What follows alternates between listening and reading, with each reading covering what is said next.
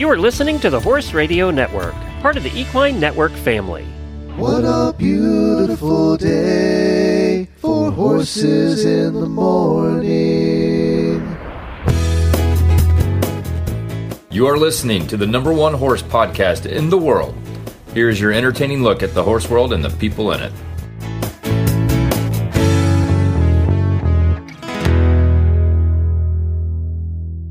I'm Ruby Tevis. And I'm Jan Westmark, and you are listening to the special monthly Sidelines Magazine episode of Horses in the Morning on the Horse Radio Network for January 5th, episode 3093. Sidelines is the magazine for horse people about horse people. Good morning, Horse World. Thank you for tuning in this morning.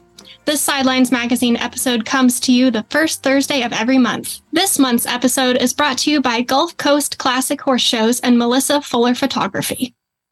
Hi, Ruby. I'm so excited that you are filling in for Britney today. Um, for those of you who have not, never met Ruby, she works for Sidelines. She is a dressage rider. Um, she has a horse named Carl. Yes. She uh, does our social media for Sidelines. She's a writer. You do pretty much anything we need you to do, which is wonderful. Yeah, and I love it because you're the best person to work for. Uh, yay. I love that too. So, um, over Christmas, I want to just, this is our uh, first episode back in the new year. So, I just wanted to talk about what we both did over the holidays.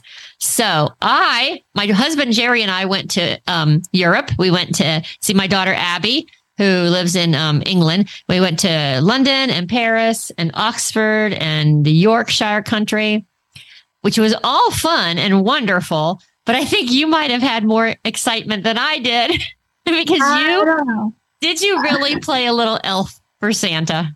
I did. So in horses, sometimes you got to do what you got to do to pay off those vet bills. And I got a little gig at the mall dressed as an elf, taking photos of kids with Santa Claus. And let me tell you that it was the most entertaining photography experience I have ever had. If you think taking pictures of horses is difficult, try taking pictures of kids who are sitting on a stranger's lap and they don't know what's going on. And they're uh, scared of Santa. They're scared of Santa and they're squirmy, or you know, you get the kids that are really excited and they start asking you questions and you're like, what do I say? And oh, it was just so much fun. Did you have any kids that just screamed and ran away? Oh yeah. We had screamers, we had kickers, um, throw on the floor, get upset. We had the parents, I'll buy you an ice cream if you smile. And I love that the best kid. He comes up. He was so excited to see Santa. And he sits on Santa's knee and Santa, you know, what do you want for Christmas? And he says, I want to go through the car wash. what? Kids are so funny. I love it. That's crazy. Well, yeah, I, we had a great time in England, but I think your um your experience trumps mine. I don't know about that. I think Oxford and your trip, and you went to Paris too. When we were in Europe, we went to the London International Horse Show. It was really a wonderful experience. It was kind of like the horse shows here, um, but it was inside a giant building. Um, but the best part was our trying to get there. So we were in the middle of um, London, kind of near Westminster Abbey and Big Ben, and we knew that the directions said to take a boat down the Thames River. So we got down there and they only had an Uber boat, which I didn't know they had Uber boats. Um, so we got on this Uber boat and we went down the river. It probably took like a half an hour. And they told us when we got off, before we got on the boat, the guys told us when we get off, we're going to get off on the wrong side of the river. You're going to have to take the sky lift over the river. So we get off and it's already dark because it's like five 30 or 6 o'clock at night. We get off and it's dark. We don't know where we are. We finally see the skylift. We get on this skylift and it's one of those skylifts, you know, like when you're going snow skiing, those little glass boxes that take you up. Um, terrifying. yeah. Was it? Well, it wasn't a chairlift. It was actually like a little glass box. We get in it and it goes straight up. It goes over the river, but like so high, it's not even funny. So we go way, way up and we can see everything down there. And then we come way down. And of course, I don't like heights. So yeah, I was a little terrified. So we get down to the bottom, we get off the sky lift, and then we have to walk eh, not too far, but it was dark. And scary. And we finally get to the um it was called the Excel Center. We go to the horse show. The horse show was great. They have incredible um you know how like we have shopping like at Land Rover, uh three day event in Kentucky. They have incredible shopping there. Uh, it was all indoors. And then at the end, we go to leave and we talk to like a security guard because we had no idea how to get back to the middle of uh London, and he told us to take a train. They were having train strikes that weekend, but Oh, he told us which train to take, and it was like one of those really fast trains. Uh, so we finally got home. Oh, then we got off the train, and then we had to take the underground. So we felt it was like our planes, trains, and automobile experience of just trying to get to the horse show and back. But it was very fun. Yes. That is my favorite movie. I love that movie. uh, I do too. So, also, I forgot to mention that Ruby, the um, American Horse Publications, uh, which is a giant group that all the horse magazines belong to, you were the 2020 student winter winner of uh, that year, and we're just really proud of you. And I Yeah. met, can I tell the story about how I met you in Albuquerque? Yeah, that's how we got connected, actually. Yeah, we were in Albuquerque at the American Horse Publications uh, conference, and they do this little speed networking thing. It's kind of like speed dating, but like um, the the people's like all the editors sit at um, little tables, and then the people that want to be writers come through and spend like five minutes with them. And you didn't come through. Um, and I saw you out in the hall afterwards, and I said, "Oh, congratulations on being a student winner and being here. Uh, why didn't you come through my little table at the speed networking?" And you said, "Oh, I didn't know what it was." And I was like, so I explained it to you. And I said, well, maybe you could um, still send me some information and be a writer for Sidelines. And your mom was standing next to you and she burst into tears. Like she just started crying. And you were trying to be all professional. So you were like, Mom, mm-hmm. like you were trying to make her stop. Oh my gosh, it was so funny. But anyway, fast so- forward, you sent me a story. I liked it. You started writing for us. Now you actually are an award winning writer because your stories have won awards. So congratulations and thanks for being part of Sidelines. Oh, you're going to make me cry. Oh, my goodness. Don't be like your mom. Oh, I know. Well, see where I get it from. That's true. All right. Well, I'm glad you're here today to uh, host this episode with me. This month, get to know Cassie Kahle, who is featured on the cover of our 2023 January issue of Sidelines magazine. Cassie has an incredible story that is sure to inspire you. Almost one year ago, Cassie suffered a traumatic brain injury after a riding accident at Hits Ocala. She spent 18 days in a coma, but after several months of rehab, she is riding again with goals of returning to the show ring someday. Hi, Cassie. How are you? It's so great to have you on the podcast today. I really enjoyed talking to you when I interviewed for your cover story this January. And we're so excited to talk to you and share with our podcast listeners a little bit more about you and your story. Hi, Ruby. Thank you so much for having me on. I really appreciate it. And the story was great. So I really appreciate you um, Oh, so writing it and telling it was such, yeah, but it was really nice to see. So thank you. And the photos were awesome too. We loved the cover photo, it was just gorgeous. Yeah, Adrian did a really nice job. That was that was fun. It was freezing. I was Uh, I- so cold. I could tell it But was, freezing because I had the, all the other photos that didn't appear, and all your assistants were bundled up, like had on Yeah. hats and gloves and giant coats. And I was like, "Oh, poor Cassie! Oh gosh!" I was like, oh gosh, try to look normal and Yeah, not I- I- totally you did a great job because you didn't look cold. So, uh, but I was cracking up that they were all bundled up and you were there like in your nice, pretty dress. yeah, yeah. no sleeves, no nothing. Yeah. no, nothing. All right, Oh, so we'll jump right in. Um, we know you grew up kind of in the Pacific Northwest, um, part of your mother's sales business.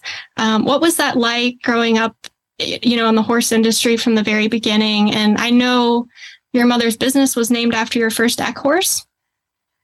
Yes, uh, Silver Fox.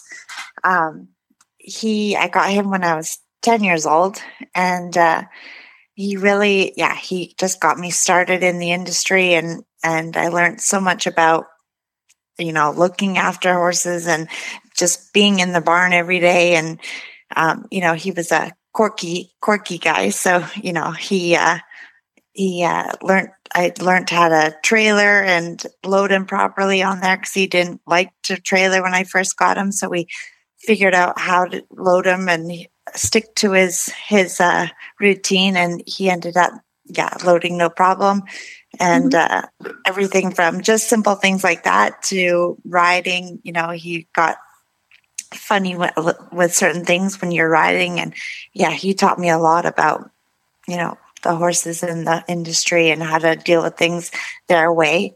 Um, but then, yeah, working for my mom, it was pretty incredible. Um, she had a pretty big business. Um, there was usually customers um, every day out to try horses, and I learned uh, and met so many people that came in to try horses for sale, and I got to ride and kind of be right in there with every all the action, and um, a few of them, you know, trained me and taught me some lessons while they were there, and it was just incredible to, you know, learn from so many people and meet so many people. Um, so yeah, it's definitely not something I would ever want to want to trade. It was an amazing um, childhood, really. Um, I mm-hmm. got to mm-hmm. spend lots of time with my mom, and and uh, I think we were pretty close right from the get go because of that. So it was uh, it was nice. Absolutely. And I know you had success um, in your junior career in the equitation ring, and you actually made it to the Maclay finals, which I believe that year was still in New York. And I know in your story, you said that was the first time you had been to a horse show on the East Coast, and that kind of changed your outlook on the industry and the opportunities that could be available to you. Talk about that experience getting out of your little Pacific Northwest bubble and then coming to, to New York.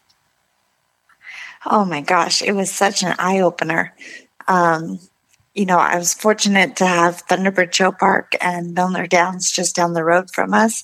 Um, but I really only showed there. I'd never gotten out and about, and I didn't realize just how big the industry was. Um, mm-hmm. And when I got to go there and I got to see, you know, 230 horses in the medal finals and 150 in the Maclay finals, it was just absolutely astounding to me. Um, but I really knew I wanted to learn more and just be a part of it um, as much as I could.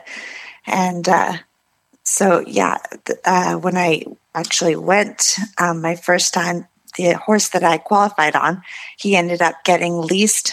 And um, so I didn't have a horse right after the Maclay finals. And uh, I was we were not too sure like how we were going to get there, what horse we were going to have. And um, the nice thing about the horse industry, it's so close knit and everybody is, you know, so helpful that um, actually uh, Bobby Reber and Gary Duffy arranged for me to go ride with um, Missy Clark and John Brennan of North Northrun.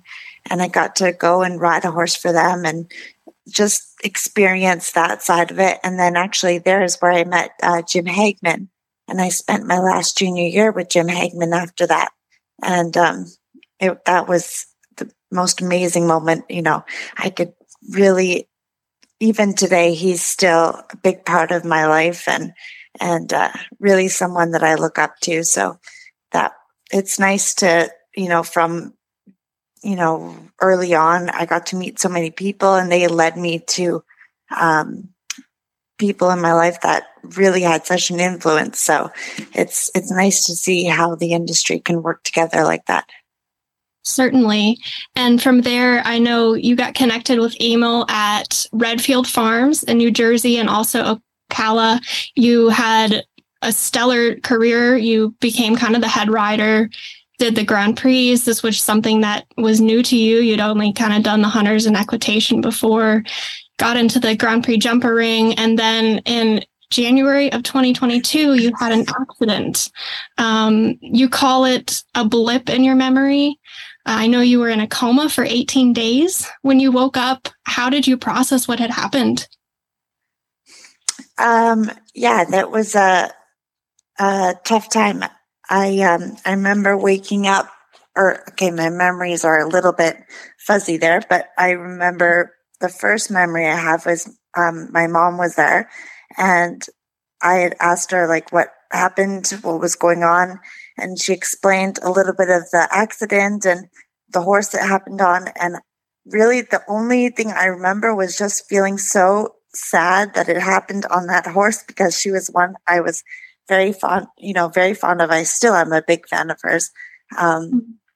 she really was a good horse, and I just was so sad that it, ha- it happened to her.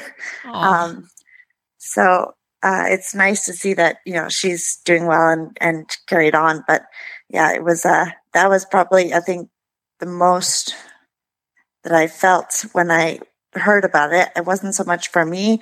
I was just thinking about her. I was like, oh my goodness, this is you know really difficult for her because she was a special horse. So, uh, um, but I don't think it really um, hit me the extent of the accident, like like how long the recovery would be and what I was in store for. Um, I was more just, you know, kind of not totally understanding all of it. And uh, that didn't really hit me until a little, you know, a few months later. I was like, all right, this is a lot longer than I was thinking. Oh, I can imagine. I can't even imagine what you were thinking. But then I know you went through a Yeah. lot of rehabilitation. You had a um a special therapist that really helped you. Uh, what was that like? Yeah, um, you know, when I was, you know, first released from the hospital in Atlanta, and I was um, allowed to come back to New Jersey and and kind of live more of a normal life, I um I was so sure I didn't need therapy. You know, I would just work in the barn and you know get my my strength back that way, and um, then they insisted I go to therapy, so that I ended up going. I went to um, Kessler Rehab Rehabilitation in Flanders, New Jersey, and that was 15 minutes from us. So it was Uh-huh. really close and really easy to commute commute to. Um, and there, I met uh, my physical therapist, Peter, and he, you know, I really thought it would be more of the, you know, learning how to, you know, stand up and walk and just kind of the almost like gym exercises, like work on the strength and lift the weights. And I was just like, I don't want to do that, you know. And so it was so nice that Peter actually found ways to use the gym um, equipment to simulate getting back on a horse. And um, there was more and more exercises that kind of simulated being back in the barn and things I had to do. So it was easy to resonate with them. And um, really, I think the reason why I was able to ride as soon as I was was because Pete had set up, you know, um, like the bolster between the chairs, and I had to sit on it and keep my feet off the ground and hold my balance and lean over and and uh, do a lot of things that would simulate being back on a horse, and um, that gave me the confidence to then, you know, think about getting back on. And actually, the hardest part I thought about getting back on was getting on and off. Um, I thought, you know, with the exercises we were doing, I was like, I think I can hold my balance once I'm on, but getting on and off was going to be something I was going to struggle with. Like, I didn't know how I was going to do that. And so, actually, my mom gave me the idea and she came in and we were teaching Pete how to give me a leg up and uh, Mhm. we did that i think three or four sessions where you know he would leg me up and i have to swing my leg over and then go back down and hold my balance and you know use the muscles in my arm to you know hold myself up and uh yeah a few sessions of doing that and i was like okay i think i can get on. And so yeah i was able to get on and luckily yeah once i was on i i um, was able to hold my balance and it was uh it was pretty amazing. So i'm definitely grateful to him and how he was able to help me and and uh we're still you know we talk and and uh, we're still friends so it's nice to have someone like that um in my life and help me through this you know this process so Yeah, you had mentioned how your rehabilitation group kind of became like family to you because you'd see them so many times a week. And um, our listeners, and maybe Jan might not even know this, but when I interviewed you for the story, that was your last day of rehab. Aw. And I it could really hear the emotion in your voice talking about you know, saying goodbye to them since it had been several months going there. Yeah, no, for sure. I um I really didn't think that I would ever get like emotional about leaving. you know, when I um when I first started there, I was like, oh, you know, it kind of feels like going back to school. Like I have to go three days a week, and you know, some of it gave me some homework to do at home, and I was like, geez, I feel like I'm back in school. and uh, but then, yeah, three days a week for I think I was there for six months, seven months. I can't remember the so, exact length of time, yeah, but it was long enough. And it's a um, long time. It's yeah. a long time. And yeah, I definitely got pretty close with a lot of them. So it was a, a strange feeling to have to say goodbye and kind of move on from that. Well, I know you became family with them, but you certainly have a giant family and com- group of people in our equestrian community, and they supported you and they still are. What does that mean to you? Oh my gosh, I just don't even know. I still like I think about it and I get a little bit choked up. Like it's amazing what the support was able to do for me. Um, you know, the calls and the texts and the messages and the um, the gifts and the flowers that were sent to me. I mean, it's a really kind of a dark, lonely place in the hospital. And it, you know, I would always tell my mom, okay, I'm not allowed to be alone with my own thoughts because mm-hmm. you never know where those are going to go. And, um, but every day I had more support and more calls and people, you know, reaching out. And it just, it was totally changed my whole atmosphere in the, um, in the hospital room. And, um, it's yeah i just i don't think i could have made it you know as i couldn't have been as um, positive and as you know um, hopeful as i was without them and it's really incredible the support well, your story is really incredible. And I just hope that anyone who hasn't read it, um, Cassie's on the cover of the January issue of Silence, uh, Sidelines, that you need to go and read her story. Um, it's you really are just incredible. Um, so where are you now in your riding and, and your career? What are you what are your plans for the future? Well, I'm not really ready to give up um, my riding goals and and uh, I don't yeah, I don't really want to give up on that. So I'm gonna keep working and you know, totally try to exhaust every avenue and get back into the ring. I would love to get back to jumping at Grand Prix and and doing what I used to do. I'd love to make that full recovery. Mm-hmm. But in the meantime, I've been doing a little bit of teaching and training, um, just trying to any way I can be in the ring and be around the horses and in that um, environment that I'm so yeah, it's been a part of my life, my whole life. So um, just get back to a little normality and and um, and go from there. But yeah, yeah. The the one day I did talk to you, said you had jumped that day for the first time. Um, yeah. Are you still jumping? Are you jump just jumping low? Yes, just doing rails and little cavalettis. Um, really, the one thing that has been unexpected is I had a hard time focusing on one spot. Um, uh-huh. Like it, it's gotten better now, but at first, even though my head was still, I felt like I was nodding my head up and down. Like that was what it looked like in my eyes. And so focusing on one spot was really difficult. Um, and even though my head was still in straight, I still felt like I was nodding my head. It was bizarre. Um, but that's luckily that's gotten gotten a lot better. And um, yeah, they thought it was just my brain and adjusting to the movement again and and trying to get used to it. So um, that's gotten better, but I still I don't see a distance like I used to. um, I trying to see my spots is yeah not happening. So like a stride or two out, I'm have an idea of where I am.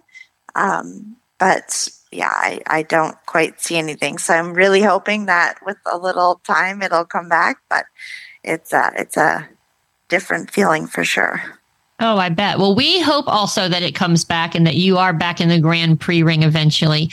Um, you've made an incredible recovery, and I know it's still a long road ahead of you, but we wish you all the best. And we certainly thank you for being um, on the cover. Uh, we were so touched by all the comments on social media that everybody had to say about your story. Uh, people love you. And I do agree that uh, the community out there supporting you is wonderful. And I just want to thank you for uh, being part of Sidelines. Oh, thank you so much for allowing me to be part of Sidelines. It's really amazing. So, yeah, thank you very much. Next up, we have Janet McCarroll of Gulf Coast Classic Horse Shows. Hi, Janet. I'm so happy to have you here today. Tell us about the Gulf Coast Classic Horse Shows. Well, our Gulf Coast Winter Classics are just wonderful shows. Um, it's kind of funny. We started as like an alternative circuit just to create something smaller, more personal, and smaller, like seven to 800 horses as opposed to like 3,500 at other circuits. Because mm-hmm. we wanted to focus on customer service. And it must have worked for us because this is our 25th anniversary this year. And we have so many people that have been coming the whole 25 years, and we always have a good crowd.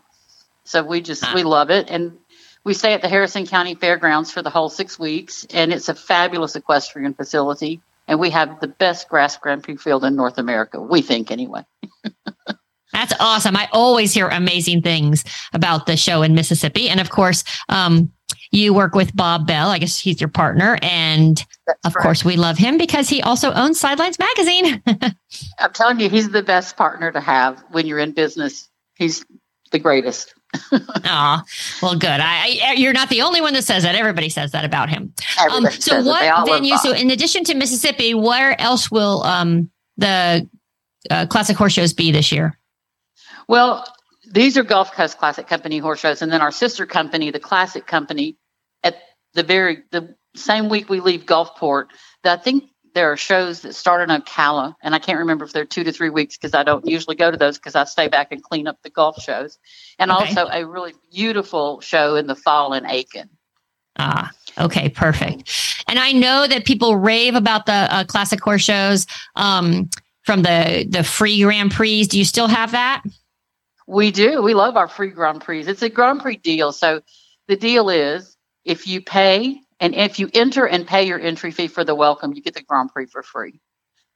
And you don't That's even have amazing. to do the welcome if you don't want to, or you can do both. It's whatever. But we just ask you to enter and pay, and then the Grand Prix is free. That's amazing. And we've gotten a lot more Grand Prix horses because of it, because people really like it. And if you could see the grass Grand Prix field, even some of the course designers that are best in the country said it's amazing, and they love to ride on it. It's beautiful, and we work really hard to keep it pristine and perfect. oh, that's great. Um, and what about the? What else do you have for the the spectators and the competitors?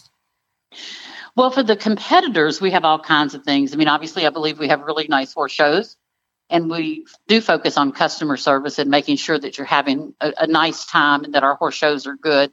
But we have, like, for the hunters, we have those Marshall and Sterling classics that are kind of something we thought of where we offer it's open to everybody, but we offer non pro bonuses. So the top three scoring non pros in the classic also get prize money and ribbons. So that takes away that thing well the amateurs can't beat the professionals, which we all know they can, but yeah. it does help them and give them their separate space. And that's in the Marshall and Sterling, which are done at all Gulf Coast Classic and Classic Company horse shows, with the big finale of that every fall in Aiken, where they go and they get to do a big championship class for the Marshall and Sterling Derbies. And then we also have lots of so we're known for our social events. There's one every Friday evening of some sort, whether it's a wine and cheese party on the front porch or big Italian dinners or all kinds of things with live entertainment. So uh, if anybody's interested, our social calendars and our prize list at uh, GulfCoastClassicCompany.com. But we do have a lot of we do have a lot of nice things. And I'll tell you the other thing we have. Uh, we're a local favorite. We have more people that come and watch our Grand Prix every Sunday afternoon, and it, it just ups that dynamic that you actually have spectators. And we have sometimes we run out of parking. we that's get so awesome. many. Yeah, that's awesome. Wow. It is, and we love it. We offer it free to the public, and they just flood out there, and they love it. And they, you know, they have their favorite riders and favorite horses, and it just it just makes the whole thing feel how we want it to feel, which is very open and welcoming and friendly. And you know, that was kind of always our our deal. That's what we wanted to do. That's amazing. Well, I want everybody to know that the Mississippi Gulf Coast uh, shows run February 15th to March 26, 2023. And where do they go to find out more? GulfCoastClassicCompany.com. If you enjoy the interviews on this podcast, you'll love a subscription to Sidelines Magazine. Each monthly issue is filled with inspirational and interesting stories of equestrians from all different English disciplines, along with incredible photography, equine artists, young riders, charities, and more. As a special for podcast listeners, you can get an entire year of Sidelines delivered right to your mailbox for just $7.48. That's less than lunch, and you'll enjoy some good reads all year long. Go to sidelinesmagazine.com and click subscribe options under subscriptions and enter the code HRN to get your exclusive half off price. Our next guest, Katie Jackson, who is featured in our January issue, joins us to share her inspiring story of returning to the show ring after a leg amputation. A dentist by profession and a dressage enthusiast, Katie has found success riding again in para dressage and in the FEI ring with her horses Scrabble and Atlas. Hi, Katie. We are so excited to have you on the Sidelines podcast today. We had a great story about you in the January issue, and Ruby and I are just really um, looking forward to talking to you. Well, hi there. I am super excited to be here and can't wait to talk to you as well. So I know you're in Texas right now, and but you're headed to Wellington for circuit. Uh, what horses do you already have over there in Wellington? So I have uh, both Scrabble, who's my 16 year old FEI horse, and Atlas, who is, gosh, is he 12 this year? I'm losing track of time, but um, and he is hopefully going to be my para horse. So I've got both of them there, uh, and looking forward to a fun season. I can't believe it's the beginning of January. Here we go. I know. Now, did we have those both of those horses in the pictures that are in the story?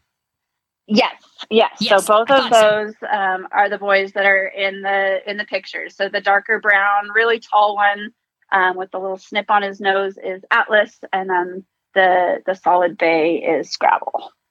Okay. Well, well, everybody needs to go get the January issue and look for Katie's photos because they're not only stunning. Um, uh, Christy Schulten from Texas took them, our sidelines photographer. Um, but the your horses are just beautiful.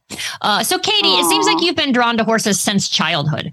Uh, tell us how your passion for horses and specifically dressage all developed.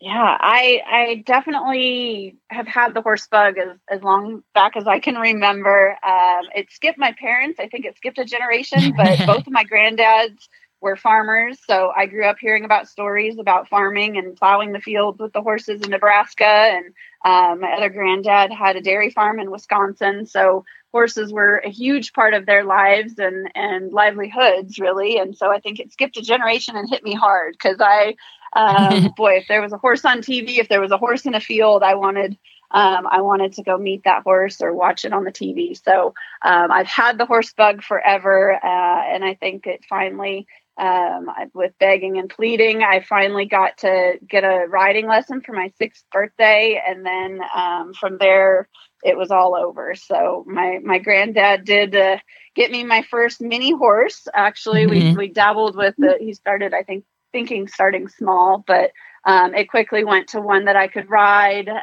and from there a little bit bigger one. And um, that second pony was my introduction to dressage.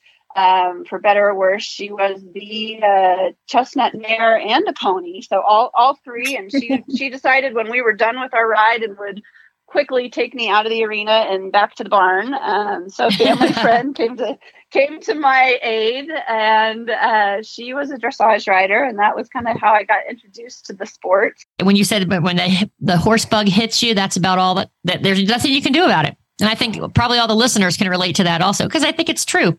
Uh, happened for me and Ruby. Um, so Yeah. I'm so interested that you um, were a rider and then you went to college to become a dentist. I'm just impressed by that. So tell us, how did that happen? What what sparked your interest in dentistry? Well, so it was as I was deciding to go to college, I actually strongly considered going to uh, a university that had an equestrian team. And I don't know that I've really ever shared that. And that was something I was really wanting at that point, thinking I wanted to kind of go down the young rider path with the horse I had at that point, um, and was thinking about having horses and kind of making that my career. Um, and then kind of as I was looking and, and talking with people and, and exploring both options, um, I had two close family friends um, whose dads were dentists and, and their families were um, in the business. And kind of the more I learned about that and, and really was exploring other areas, areas of healthcare, um, I decided that I, I wanted to do something in healthcare and that uh, even though horses were my passion. And ironically, I've kind of come full circle to where I spend the majority of my time doing horsey stuff again. Um, I loved healthcare. I love the idea of helping someone and, and being involved in, in their health. And so that's where I um, went with my education. You uh, went to dental school, you got your career started, you got married, you returned to the show ring, and everything seemed perfect until it wasn't. When you noticed something wasn't right with your leg, and let's just um, jump forward in case there's people listening that haven't read your story and seen your pictures, but you you did have your leg amputated. Um, so let's talk about what happened there, but then also talk about how that's going to how that it has affected your riding, um, where you ride both um, as a para dressage rider and as a a regular dressage rider. Yes. Yeah. So yeah, things were kind of on on the trajectory for. Um, I got back into horses after finishing my dental training. Uh, I worked as an associate for a few years and then started my own private practice. So um, I was growing the practice. Things were going growing of those paths. Uh, but I'd say it was probably a year before my diagnosis. I started noticing some pain in my right knee um, more so and kind of continuing from being just an ache to uh, a limited range of motion. Uh, at one point, I actually started to feel kind of what felt like a hard marble behind my knee. Um, and it took actually getting a, a, wrong diagnosis first and then kind of realizing something was still not right and and it's just this is this needs to be uh, fixed one way or another. I was limping. I was having a lot of pain. Um, I'd gotten to a point where I wasn't able to work out or do anything without an excruciating amount of pain in that knee. Um, so went for a second opinion, and that's when we found the cancer um, in a tumor that was behind my right knee. So the amputation took place in 2015 um, in August, and from there uh, yeah, things kind of literally felt like my world got turned upside down, and um, I was just kind of grasping at things to to try to to find a new sense of, of normal and a new sense of um, who I was, and and learn, you know, where where I was with this current body that I I now needed to figure out how to walk again, and um, for me, most important, how to ride again, and that's where um, you know, it's it's evolved into getting back in the saddle and um, challenging myself and my body to to ride again as an amputee. I think it was a huge help to know. Um, be familiar in the saddle and, and know what I did about dressage before that. Right. Um, and then you know on on the dental side of things i had an amazing associate and good friend who kind of carried carried my practice through for those first few months um, as i was just in re- rehab and getting getting ready to have my first prosthesis and getting you know getting myself healthy enough to you know even kind of spend any time at, at the practice. And and as we were kind of transitioning from that realizing that um, you know, I was still at a place that I really wasn't even walking without um, a walker at that point, or kind of transitioning to crutches and and a cane.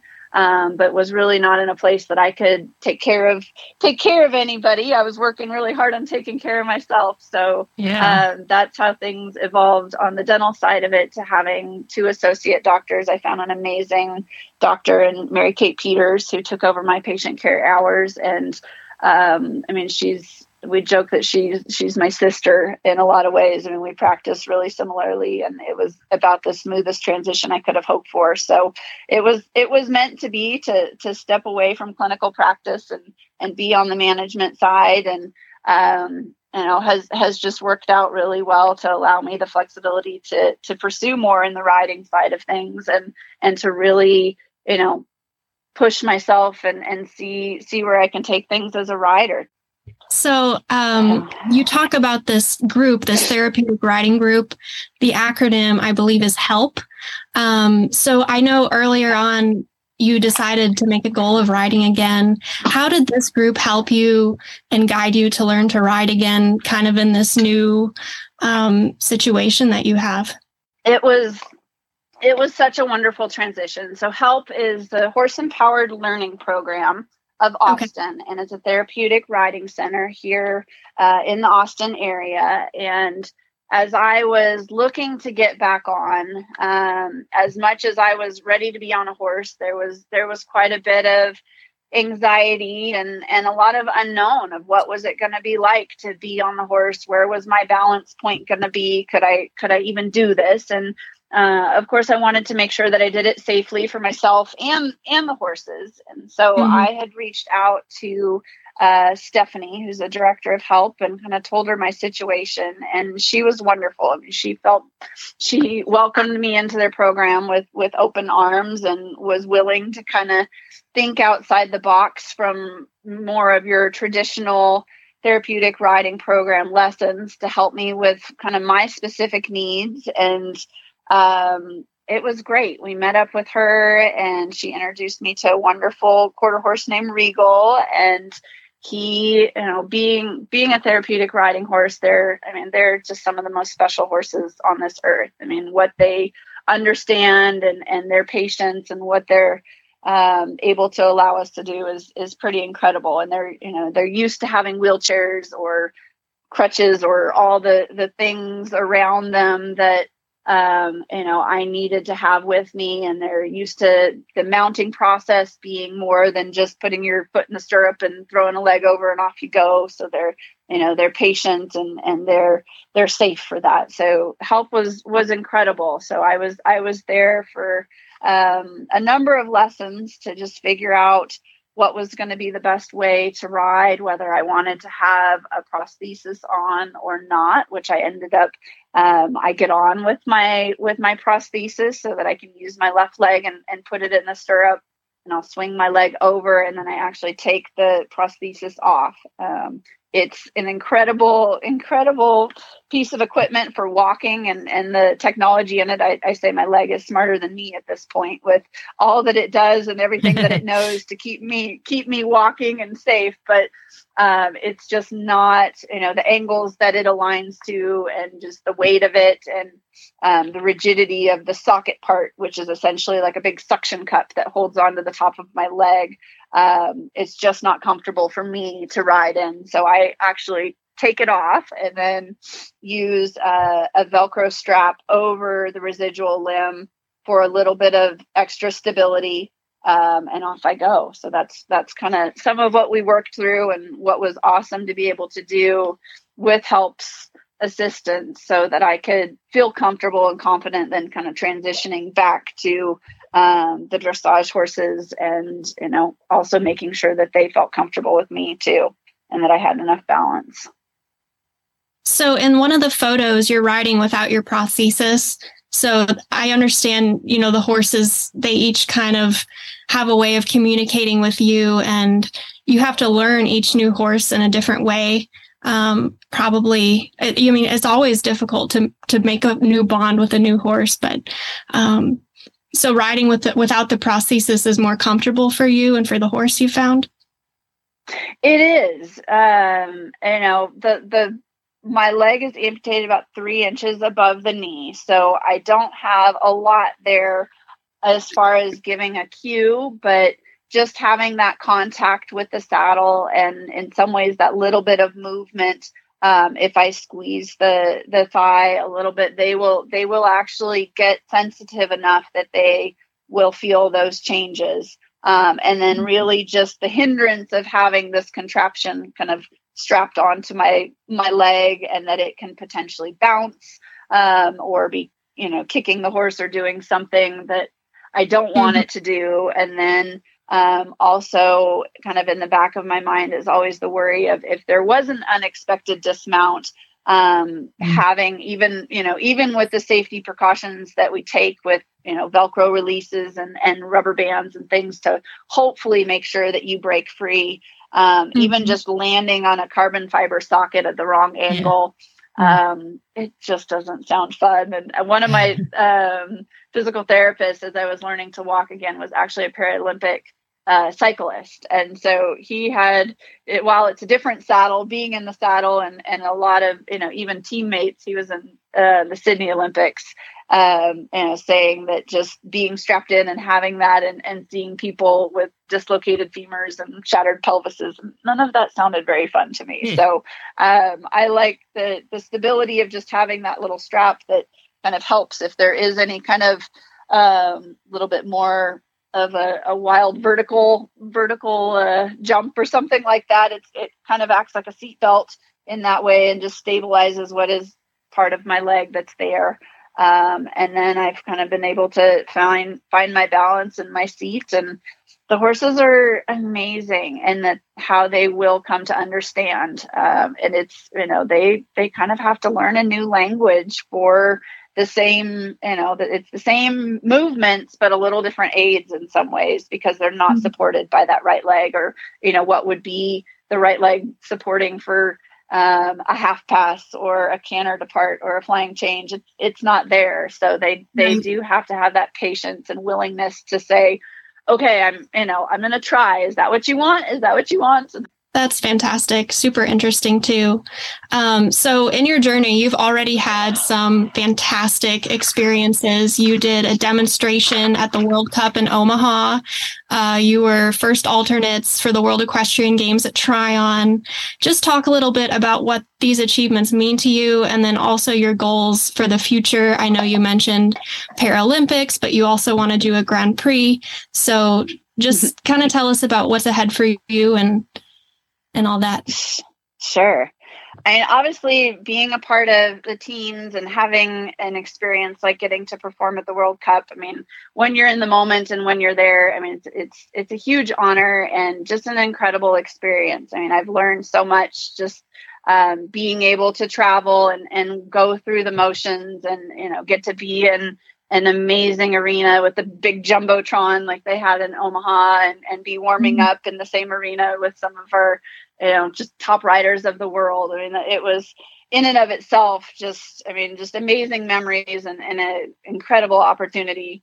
Um, and you know kind of reflecting back on it as much as it's about the experience itself um, the journey and getting there and everybody that i've met and all of the people and the horses that have come into my life um, that have taken me to these places and to where i'm at now. I mean that that to me i think is what means the most at, at this point and and mm-hmm. even as that kind of where I've come as a person, you know, and and how I've just grown as a rider and and a person um, through those experiences and through challenging myself and you know and and through the ups and downs. I mean, as much as those those achievements are you know the highlights, as we all know, horses horses can be tough at times too and and they definitely mm-hmm. mold us and and make us tougher in, in lots of ways to to deal with the challenges that we all face um, so it's it's been an incredible journey and i'm excited for what the future holds too yeah you mentioned i've got some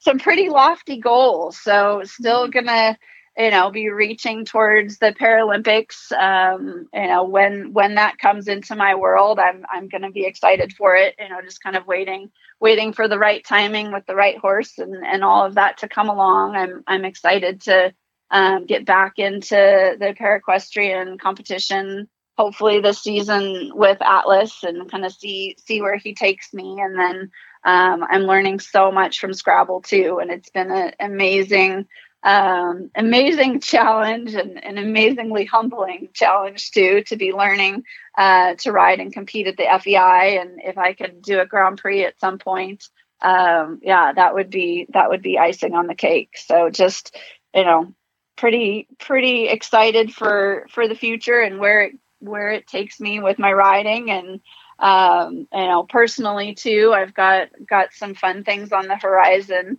Um, with we're we're building a barn and and going to be coming back so I can do some of my training back in Texas for part of the year. So that's um, kind of on my short term short term goal, and then um, you know just looking forward to really challenging myself for my for, as a rider and and as a person to kind of be the best I can be at both.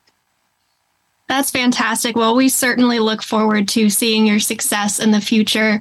And especially this upcoming season, we hope to see your name at the top of those leaderboards. That's for sure. Oh, thank you. Thank mm-hmm. you so much. Well, y'all support and thank you again for yeah, having me as part of Sidelines Magazine. And I hope your readers enjoy the story. And I hope everybody's enjoyed getting to um, listen to our talk today. If you are looking for beautiful and timeless photos of your family, horses, and dogs to cherish forever, then Melissa Fuller Photography is the perfect photographer for you. Melissa's photos are bright, fun, and natural, and Melissa loves connecting with her clients during photo shoots, explaining what will happen during the photo shoot, and even educating her clients on photography. Call Melissa Fuller now at 772 215 8682 to schedule a private photography session in Wellington or Ocala, Florida. Melissa is also available to travel to your location. Melissa Fuller Photography can be found at Instagram um, at MS Fuller Photography or on her website at msfullerphotography.com or call her at 772 215 8682. Ruby, I want to thank you for hosting this with me today. I don't know about you, but I was very inspired by Cassie and Katie. Absolutely. They're just incredible people to have in our industry and lights to look up to. The challenges they've faced are unbelievable, but to see their triumph out of that is just very inspiring and it'll be sure to put a smile on your face. I agree. Um, Sidelines can be found at sidelinesmagazine.com, where you can subscribe to the Sidelines Scoop and get every new issue in your email for free. Find the link to today's guest and the show notes at horsesinthemorning.com. You can follow Horses in the Morning on Facebook. Just search for Horses in the Morning. And you can have all of the Horse Radio Network shows with you wherever you go with our free app for iPhone and Android. Go to your app store and search Horse Radio Network. Thanks to our sponsors, Gulf Coast Classic Horse Shows and Melissa Fuller Photography. We'll see you on the sidelines.